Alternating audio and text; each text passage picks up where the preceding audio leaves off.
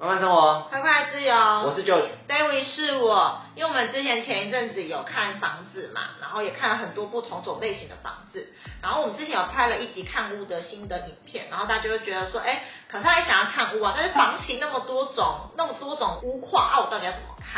我真的觉得新手如果你开始要接触房地产的话，会一头雾水是非常正常的事情。所以我们现在比较了解之后啊，就想说可以重整出来跟你分享。如果你想要开始看房子的话，你要先问自己三个问题，你才不会觉得你好像浪费很多时间，然后一直找不到你喜欢的物件。第一个问题是啊，就是你这个房子是要买给谁住的？是要爸妈住的吗？还是自己住的？还是跟小孩住的？因为呢，这个有时候会关系到你要买几房几厅，然后还有那个大小。然后再你也可以问问看自己说，是要投资的还是要自住的？因为那个成本啊，或者是说你买的地点可能都会要考量进去这样子。那第二个是要问自己说预算在哪里，所以你要先知道说，哎，自己的预算能力范围在哪里，然后去挑选适当的物件去看，才不会觉得很浪费时间。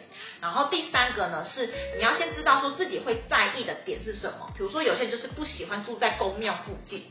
然后呢，有些人下面一定要有 seven，就是不一定啦，就是要看你自己个人说你最在意的事情有什么。然后因为这一集影片呢内容会有点多，所以呢我们会在某一个段落告诉你说我们有一个惊喜小礼物要怎么送给你，就是会帮助你更好了解这集影片哦。在讲三个房屋类型之前呢、啊，我要问一下你，你比较喜欢哪一种房屋类型？新城屋啊。新城屋，那第二种呢？预售屋。预售屋，所以中古五百在最后一名，对不对？对。我们第一个就来看预售屋好了。买预售屋呢，大概会有三个优点，我们整理出来跟你分享。第一个呢，就是它的自备款比较低，就它首付很低，就不用到一百万，你就可以开始呃入手了。不像如果你去买新城屋啊，可能自备款要几百万。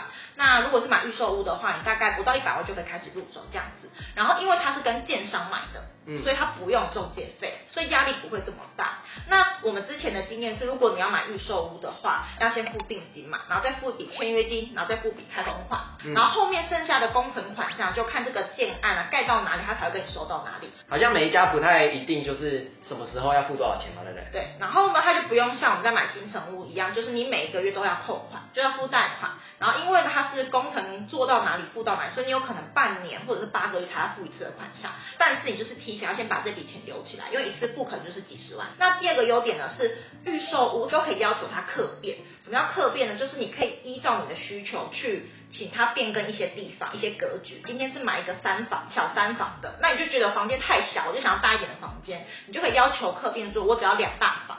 他就会帮你把一面墙敲掉，然后去设计你要的格局。应该说每个建案它都会有一刚开始，比如说它三房就是那样的格局，那它每一层都是那样的格局。可是你就是说我这三房我就不要这三间小小房间啊，我就想改成两间大房，那你可以自己去跟他们说，然后就可以改变嘛，对不对？对对对。然后有时候比如说你就不想要浴缸啊，你就跟他讲说我不要浴缸，对，把它敲掉。对，你就把它敲掉，这样子。那第三个优点呢是，如果你是买预售屋的话，你可以跟建商反复验收到你满意为止。就是因为建商，如果你是买新房子的话，它是有保护期的。嗯。就算你入住一段时间之后，你才发现，哎，哪个地方是有瑕疵的，建商是还会负责任的。但是如果你今天是买新城屋跟中古屋的话，这方面纠纷就会比较多。买预售对我们来说比较有保障，是因为你的问题啊，基本上建商都会帮你负责到底。那再来我们来讲一下缺点，好，当然买预售一定会有缺点。第一个缺点呢，就是你一定要有想象力，会有空间感。例如我就是一个没有想象力、没有空间感的人，我每一次去看预售屋建案的时候。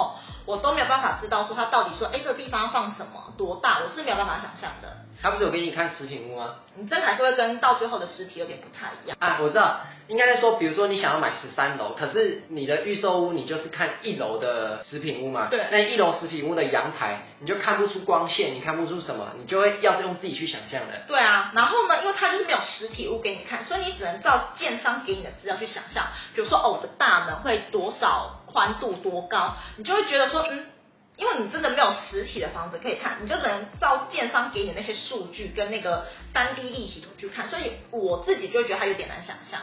而且比如说你二楼你会看到什么，跟二十楼会看到什么，有些二十楼会看到你不该看的东西。对，所以呢，我觉得呃要有空间感跟想象力比较好的人去看预售，可能会比较有感觉一点。那第二个小缺点就是有时候它完工的时候会有一点落差。嗯，像我们之前去看了一个建案，之前有听那个屋主讲说，他们之前在买预售屋的时候啊，签订的那个门的规格，跟他实际上交屋之后，大概就是少了三分之一。还有三分。分之一不见了，然后屋主就说他本来买的沙发进不去。哦，对啊，原本可能那么大，那最后交的时候剩这么小。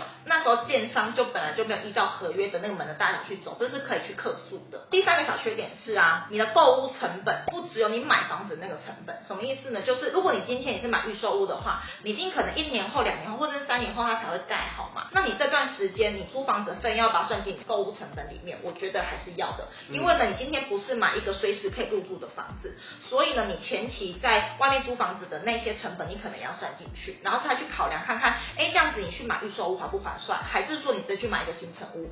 虽然说一次要烧比较多的钱，可是至少房租啊跟你的那个首购的费用搞不好还会比较省。来，第二个我们要讲的是新城屋，就是你最喜欢的这个。顾名思义，就是刚盖好没有多久，还是有点点新的。但是因为新城屋它其实大家对它定义有点不太一样，有人说三年以下的才叫新城屋，有人说五年以下，然后有人说十年以下都算，就是那个 range 好像没有就是太制式的规定这样子。嗯、所以呢，我们就可以把。屋龄大概十年，当成是新城屋、中古屋之间的界限。如果超过十年的话，那一定就是中古屋了。这样子，嗯、新城屋它的好处是什么呢？也是有三个。第一个呢，就是你随时可以入住，基本上交屋之后那就是你的嘛，就可以搬进去了。对对对，不像预售屋，你可能要等它盖好。那第二个呢，就是因为它是实体，已经是好的，所以你终于可以不用靠想象力了。所以就是我为什么会比较喜欢看新城屋，就是因为我不用去想。我看到什么就是什么，这个房间有多大，它采光好不好，面向哪里的，我不用去想，我光是用看你就可以知道了，这样。除非啦，除非你想要把它整个打掉，然后按照你自己的格局去装，然后你要有新的装潢，这才要有想象力。对，不然一般来说，你看到是什么就是什么，格局方不方正啊，书房在哪里？窗户看出去是什么就是什么。对，然后呢，我觉得还有一点，第三点，它的好处是我觉得蛮重要，就是因为呢，现在目前的新成屋大概都是建案，有社区的，所以基本上都会有管委会。那如果说你已经是买了一段时间的新成屋的话，你还可以去看看它的管委会运作这一段时间，它到底管理的好不好？嗯嗯，我觉得这是一个蛮重要的，因为你买预售屋的话，你管委会就还没有成立嘛，你怎么知道这个管委会做事做得好不好，把社区管理的好不好？有些社区很乱的，我可能就会觉得说，哎，这个管委会可能就是没在做事。而且这个公社的部分，你也可以比较明确，就是可以看到一些东西啦。嗯，预售屋的话，一些公社你也是靠想象。应该说预售屋它也是会有食品屋给你看，可是呢，你就是看不到公社。但是新城屋你可以请房仲带你去看一下公社。对，所以呢，这三个优点我觉得对我来说还蛮不错的，所以呢才会比较喜欢看新城屋。那我们再来讲下新城屋的缺点好了。新城屋的缺点呢，第一个就是。它一次就是要付很大笔的头期款。如果说你今天存款不足，或者是说呢，付完头期款就没剩多少钱的人，应该这笔钱对你来说会非常的痛，因为这不是小钱，一次出去可能是几百万，就是你的大概九成身家也说不定。对，然后而且还不包含你可能还要再花钱装潢，或者再添购一些家具，你光是头期就要这么多钱这样。那第二个缺点的部分，就是因为它是新城屋嘛，它不像预售屋可以客变，所以它的格局基本上就已经是固定的。你小三房就是小三房，你虽然可以改变格局，但是呢，你还要再另外花钱。打掉重新弄是一件很花钱的事情。打掉那个清运超贵的。对啊，然后尤其是我有时候去看房子的时候，发现它有浴缸，我就觉得不行。你就想打掉？我就想打掉它这样子，因为它没有办法接受客变，所以你可能额外还要再花一笔钱去改变格局，会比较麻烦。嗯。这是两个我们觉得新城屋会有的缺点。是买新城屋有可能是二手的了嘛，所以你要注意一下，有一些人啊可能会为了想要把房子卖掉，先重新装修，就是你不要被他的那个屋况骗人。有时候他可能哪个地方有漏水，他只是用个东西先先把它折起来，这样子而已。所以呢，我是建议说，如果你想要买新城屋的话，交屋的时候最好可以请一个专业的房屋检测公司来帮你一起呃验证之后再做交屋，不然很有可能你就是自己住进去之后才发现，哎，这个地方漏水，然后前屋主根本没有跟你说。在第三个房屋类型呢，就中古屋啦。先说我们一开始啊，在看房地产的时候，直接去看了中古屋，真的是痛苦的要死，因为他要注意的东西实在是太多太多了。中古屋的定义就是大概是十年以上的。房子我们就叫它是中古屋嘛。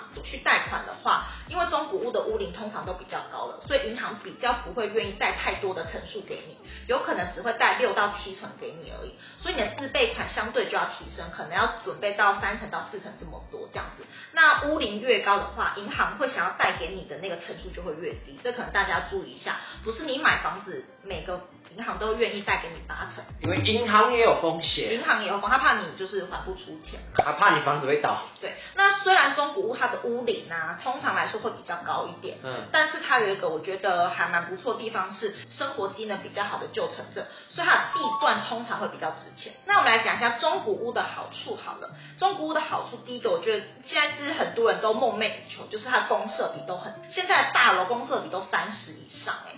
然后呢，二十年前呢、啊，大概公设比就只有二十五左右，所以这样呃，公设比已经慢慢的越来越高了。主要是因为要符合一些新的建筑法规，还有消防法规，然后逃生规定等等的。所以如果说你很在意说室内坪数就是要比较大的话呢，或许中古屋因为盖在以前，所以它的公设比不会到这么高，室内相对的就比较大。你这是指中古屋的公寓的部分，那如果你是指中古屋透天的部分的话，那就零公设了。零公设啊，可是。打扫很累，对，三层楼 累死了。那第二个就是刚刚有提到，它的地段会比较值钱，就是你的土地本身就会比较值钱。如果说你到时候再买卖房子的话呢，未来又要脱手的话，会相对比较好买一点点，因为有一些人就是想要买那种地段比较好的、嗯、比较方便的这样子。那第三个优点呢，是它的土地所有权的比例比较大，然后室内比较大，就是因为公设比的关系嘛。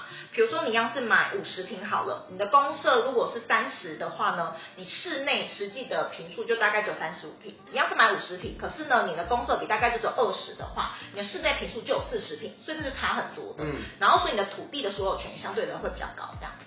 那我们来讲缺点哈，中古屋的缺点呢，就是我个人比较没有办法接受，就是。房屋比较老旧，然后呢，如果你买中古屋的话，你基本上安全起见，你的管线要重拉。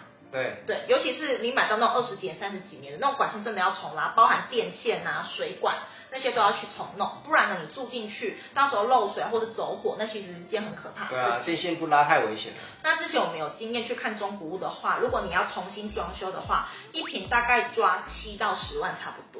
然后第二个缺点呢，就是通常在买卖中古物的时候比较会有纠纷，因为会有什么屋况不好，然后呢漏水或者是修缮，就会觉得说，哎，前屋主怎么没有跟你讲这个？住进去才知道。对啊，这个就很难处理啊。这有时候就是前屋主就跟你讲说，哦，我们房子都没问题，然后你买进去以后遇到下雨天，然后结果这边漏水，那边也漏水，然后就大家就官司都打不完了。对啊，然后第三个最后一个缺点呢，就是呃很多投资客都会去买中古屋装修，然后去二手，就在转手卖。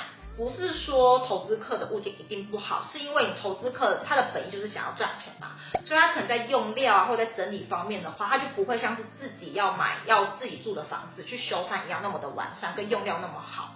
所以呢，我觉得中古屋有时候遇到投资客的案件，你可能要去多了解，或者是说要去评估一下。投资客的案件就很麻烦了，就是他虽然外面都很漂亮，可是你要去。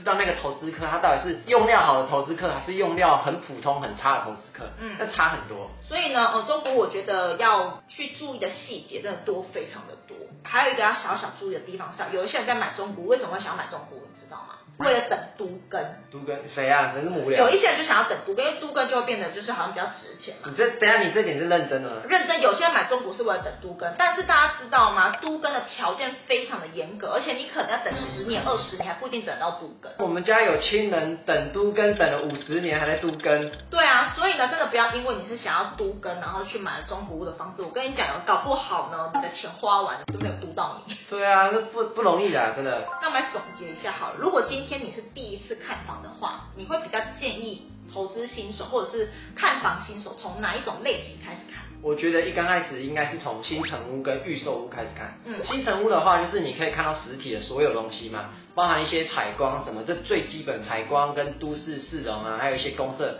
你都可以看得一清二楚。因为就是现有的东西你可以看。不过我觉得预售屋也可以看的原因，是因为你去预售屋看房子的时候。那边的人会跟你讲这个房子它的结构是怎么样子。我觉得这个新城屋是不会教你的，因为房仲也不会教你，就只有建商他会告诉你说我们的房子的结构是怎么样去做的，然后是用 RC 怎么样怎么样去弄的，都只有在预售屋才看得到啦。我觉得，嗯，所以我们是建议说，如果你想要先开始看房的话，先看新城屋，看预售完之后，你比较有心得，也比较会看房子之后，你再去挑战中古屋。嗯不然如果你像我们一开始一样，先去看中古屋的话，你绝对会失去看房的热忱。所以呢，可以先去看看新成屋，有感觉之后再去看比较难的物件这样子。嗯、那因为这一集的影片内容比较多啊，所以呢，我们同整了一份笔记，就是帮你把这三种房屋类型呢同整比较出来。那如果你想要获得这个笔记的话呢，你可以在第一条的连接，然后填上你的 email，我们就会寄给你喽。那希望你喜欢这支影片，如果喜欢的话，麻烦一个喜欢。那我们就下部影片再见喽，拜拜。拜拜。